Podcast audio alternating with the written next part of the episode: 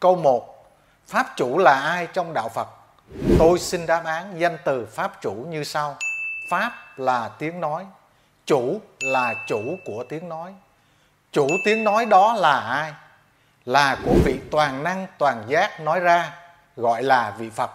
Vị Phật là vị hiểu và biết tất cả trùm khắp trong càng khôn vũ trụ như một càng khôn vũ trụ chứa gì trong đó vị Phật cũng biết hai, Phật giới ở đâu vị Phật cũng biết ba, loài nào sống ở Phật giới vị Phật cũng biết bốn, sống trong Phật giới để làm gì vị Phật cũng biết năm, tam giới ở đâu vị Phật cũng biết sáu, loài nào sống trong tam giới vị Phật cũng biết 7.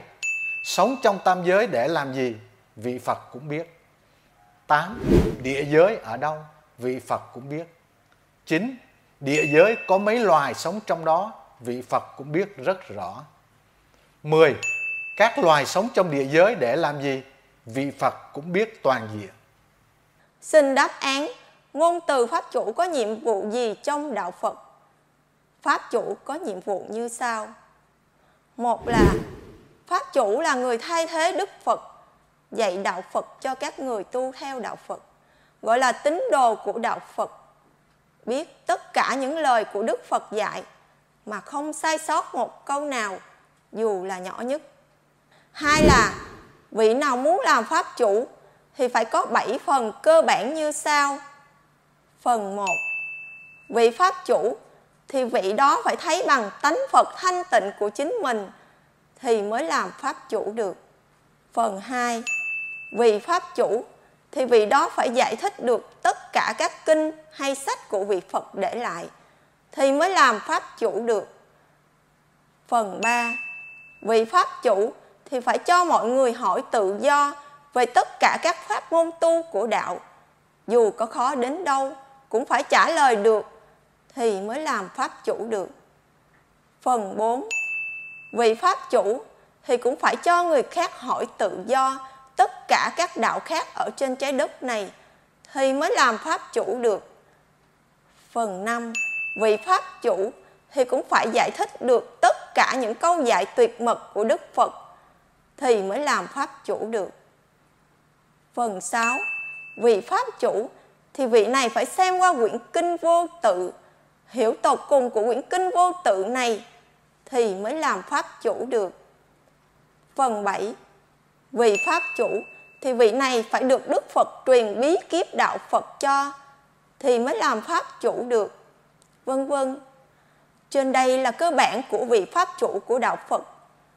Nếu không đạt được các phần nêu trên mà làm pháp chủ thì rất nguy hiểm.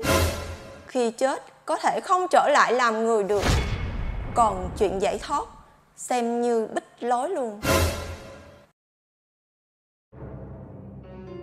đừng ham pháp chủ ngồi cao. Không biết phật pháp thì nhào thầy ơi. Nhào vô lửa lớn hết đời. Không về phật giới, muôn đời lửa to. Xin đáp án nhiệm vụ của vị pháp chủ. Khi nhận chức thì phải thực hiện ngay công việc như sau. Triệu tập Hội đồng trị sự Hội Đạo Phật ngay để tổng kiểm tra toàn diện 5 phần, gồm Tổng kiểm tra phần 1 là chùa, là tài sản của Hội Đạo Phật. 1. Tổng số chùa của Hội Đạo Phật quản lý là có bao nhiêu chùa, phải thống kê thật rõ ràng. 2. Tổng số chùa của Hội Đạo Phật quản lý tu theo từng pháp môn nào cũng phân loại thật rõ ràng. 3 chùa tu theo pháp môn nào thì phải treo bản hiệu rõ ràng của pháp môn đó. Tuyệt đối không chùa nào của hội đạo Phật mà không treo bảng của pháp môn tu. 4.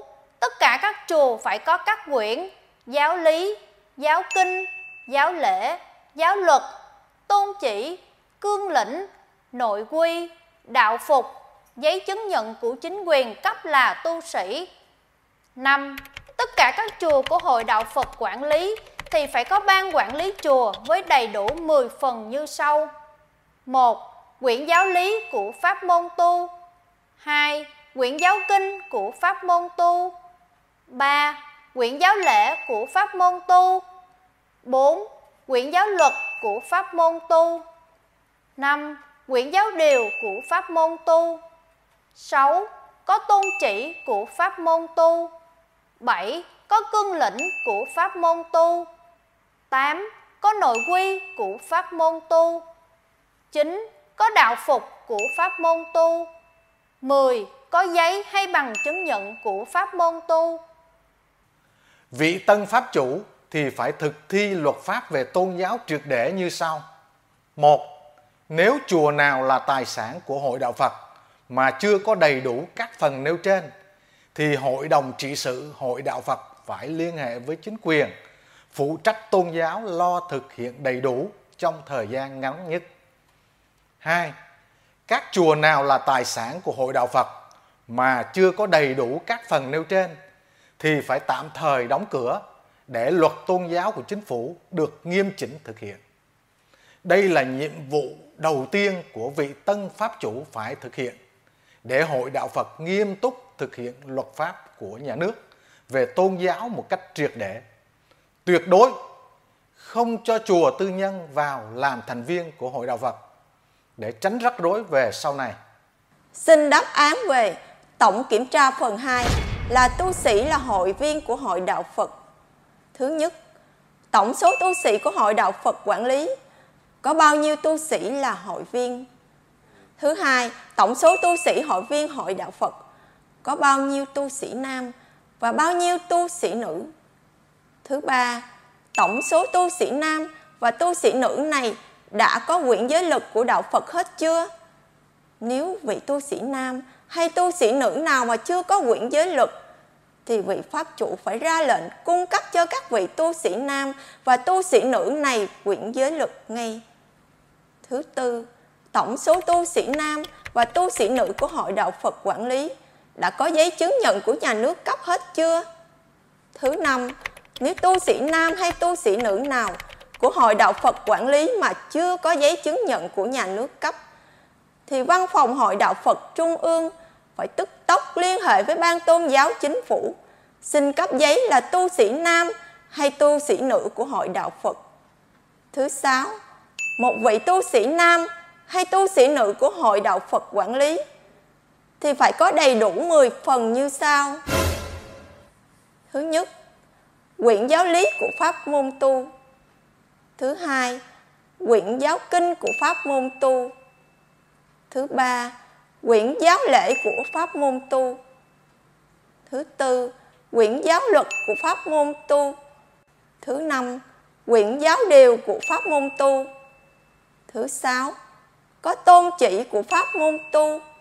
Thứ bảy, có cương lĩnh của pháp môn tu. Thứ tám, có nội quy của pháp môn tu. Thứ chín, có đạo phục của pháp môn tu. Thứ mười, có giấy hay bằng chứng nhận của pháp môn tu thì mới là vị tu sĩ thực. Còn tu sĩ nào không có đầy đủ 10 phần nêu trên là tu sĩ giả. Hội đạo Phật không chấp nhận cho bất cứ một tu sĩ giả nào ở trong hội đạo Phật. Nếu trong hội đạo Phật chỉ cần có một tu sĩ giả thì sẽ phá hoại hội đạo Phật ngay. Các chùa nào chưa có đầy đủ các phần nêu trên thì phải tạm thời đóng cửa để luật về tôn giáo của chính phủ được nghiêm chỉnh chấp hành. Đây là nhiệm vụ của vị tân pháp chủ phải thực hiện để trong hội đạo Phật không có thầy chùa giả. Xin đáp án về Tổng kiểm tra phần 3 làm pháp môn tu của hội đạo Phật. Có vị hòa thượng dạy, đạo Phật có tất cả là 84.000 pháp môn tu. Vì vậy, vị pháp chủ phải kiểm tra mỗi pháp môn tu đều phải có quyển giáo lý của pháp môn tu đó. 84.000 pháp môn tu này, mỗi pháp môn tu thành cái gì? Vị pháp chủ phải giải thích thật rõ ràng 84.000 pháp môn tu này. Tôi xin đáp án về tổng kiểm tra phần 4 là hiến chương của Hội Đạo Phật. Vị pháp chủ phải kiểm tra hiến chương của Hội Đạo Phật có bao nhiêu chương hiến chương của Hội Đạo Phật chỉ áp dụng hai phần. Một, áp dụng cho tất cả các chùa là tài sản của Hội Đạo Phật. Hai, áp dụng cho tất cả các tu sĩ là hội viên của hội đạo Phật. Tuyệt đối không áp dụng cho các chùa của tư nhân. Tuyệt đối không áp dụng cho các tu sĩ không phải là hội viên của hội đạo Phật. Xin đáp án về tổng kiểm tra phần 5 là giảng sư của hội đạo Phật. Giảng sư của hội đạo Phật có hai dạng. Thứ nhất, giảng sư của hội đạo Phật chuyên giảng về một pháp môn. Thứ hai, giảng sư của hội đạo Phật chuyên giảng đa pháp môn, tức 84.000 pháp môn. Vị tân pháp chủ này phải trực tiếp kiểm tra hai dạng giảng sư đạo Phật này. Vị giảng sư nào đạt thì cấp giấy chứng nhận là giảng sư đạo Phật. Vị pháp chủ phải kiểm tra các vị giảng sư này. Vị giảng sư nào giải thích được thật rõ ràng ở trái đất là nơi ngũ thú tạp cư và nhiệm vụ của mỗi loài thì mới được cấp giấy chứng nhận là giảng sư đạo Phật. Xin đáp án về vị Pháp chủ làm thật đúng được cái gì? Tôi xin được đáp án. Pháp chủ mà làm thật đúng thì được công đức vô lượng. Khi trở về Phật giới thì được vị Phật từ Phật giới phân thân vào trái đất dự lễ, do ban nghi lễ thần thánh tiên tổ chức và rước ra từng bình lưu của trái đất, chờ ngày trở về Phật giới thành Phật. Còn vị Pháp chủ mà làm sai thì cũng được vào hầm lửa lớn vui chơi với lửa vĩnh viễn. Kệ nói về Pháp chủ, đạo Phật chỉ rõ hai đường, kẻ đi lục đạo, người về vô sanh. Tu Phật phải hiểu rõ rành, tu thì nhân quả, học rành về quê. Công đức là mang trở về, phước đức thì phải lê thê hồng trần.